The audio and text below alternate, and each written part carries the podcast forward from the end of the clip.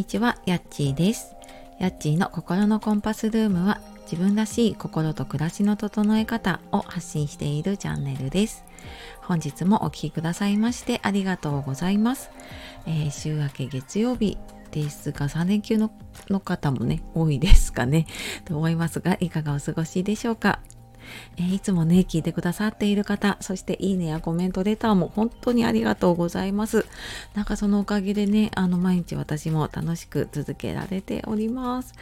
はい。で、えー、そんな今日はですね、えー、SNS 疲れから解放されて楽しく続けるためにはっていうことで、先日ちょっとね、ノートの方に詳しくは書いたので、えー、テキストでね、あの読みたいっていう方は、えこちらの方からね、えあ、リンク貼っておくので、お読みいただければと思います。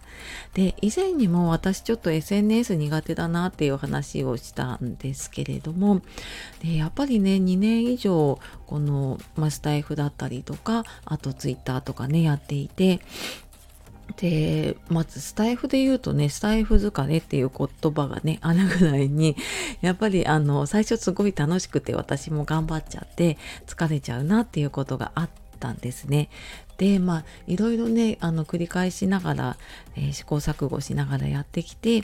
ーんなんかこんな風にしたらちょっと楽しく続けられるようになったなっていうのがなんとなくね自分で言葉にできるようになったなって思ったんですね。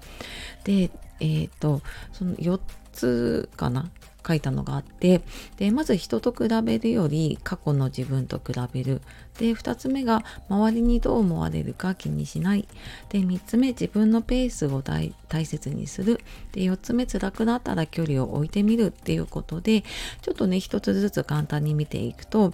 まあ、人と比べるより過去の自分と比べる。ってこれいろんなところでもね言われているとは思うんだけれどもなんかどうしてもその SNS ってあの良くも悪くもねいろんな情報が目に入ってきちゃうのでで比べる時ってどうしても自分のダメなところに目がいっちゃうので自分がなんかその健全にというかねあの気持ちよく続けるためにもこう人は人私は私ぐらいな気持ちで比べすぎない方がいいなって思っています。でなんかどうしても比べてしまうんだったらその比べちゃう相手と自分と何が違うのかっていう違いを見つけてみるといいかなと思ってます。で例えば何かこの人の話分かりやすいなと思った時にじゃあどんな内容の話してるのかなとか、うんと、なんかどんなこう喋り方をしているかなとかそういうのをちょっとなんかこう参考にしてみたりするときっとなんか過去の自分の配信よりも今の自分の配信の方がねあなんか続けていくと良くなってきてるなっていうことにね気づけるようになるんじゃないかと思います。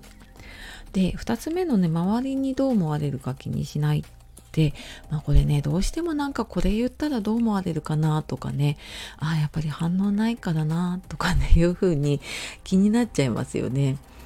でなんかこれ私もなんかいろんなところで目にしたりね人にも言われたんですけどなんか周りの人って思ってるほどこう、うん、他人のことって気にしてないっていうこと。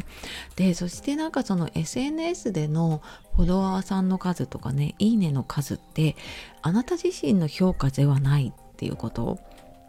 でなんかこれをちょっと頭に入れておくと私もだいぶ気にならなくなったなと思っていてであなんか人がどう感じるかって私たちってコントロールができないんですよね。だからなんかどう思われるかを気にしていてもやっぱりそこって自分がどうにかできることじゃないですね。でなんかそのでなかなか実はなんかこう見てもらえなかっただけかもしれないしたまたま興味がない内容だったかもしれないしそこはなんかいくら考えてもね私たちが相手の頭の中はわからないのでねなんかそんな風にコントロールできないことはちょっと手放してみるとねちょっと楽にできるかなと思ってます。で、えー、3つ目自分のペースを大切にするっていうことでなんかあの大切なのって結局自分がどうしたいかだったりするんですよね。なんかこうするとすごく、うん、伸びるよとか、えーと、フォロワーさん増えるよって言っても結局なんか自分がうーんなんかねフォロワーさんを増やしたいのかもしくはなんか本当にすごく自分と気の合う人とだけつながりたいのかでやっぱり全然ねその付き合い方違ってくるのでね時々自分の軸に戻ってみるって大事だったりします。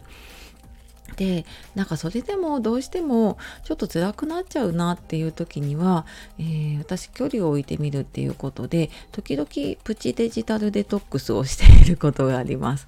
ちょっとなんかいつも手元に置いているスマホを、まあ、半日ぐらいでもね結構手放してみるといつもなんかそのスマホの通知に結構振り回されていたなとか結構目に見えないところにあるとそのなんだろうな SNS のこととか通知のこととか全然気にならなくなるんですね。でなんかそうやって本当にちょっと頭から話してみるっていう風に距離を置いてみるとうんなんか自分と SNS の程よい距離感っていうのが見つかっていく気がしますね。なんか実はこう常に気にしていたけれども本当はやっぱりこれちょっと辛いからなんか本当に一日のうちにこう時間を決めてその時間だけやるってやってみるとかなんか自分にとってのその楽しみ方がねきっと見つかっていくんじゃないかなって思います。えー、なんかこれをねちょっと聞いてその SNS とかねスタイフを楽しめるきっかけになってくれたら嬉しいなと思います時々やっぱりなんか SNS、うん、疲れたなとかでやっぱりやめていってしまう方もね私の周りでも多いのでなんか少しでもねちょっとその振り返ったりとか、うん、しながら程よい距離感でね楽しんでいければと思いますはい。というわけで、えー、今日は SNS か、いや、SNS れから解放されて、えー、楽しんで続けるためにはというお話をしてきました。えー、最後までお聴きくださいましてありがとうございます。では、え今日も素敵な一日お過ごしください。じゃあまたね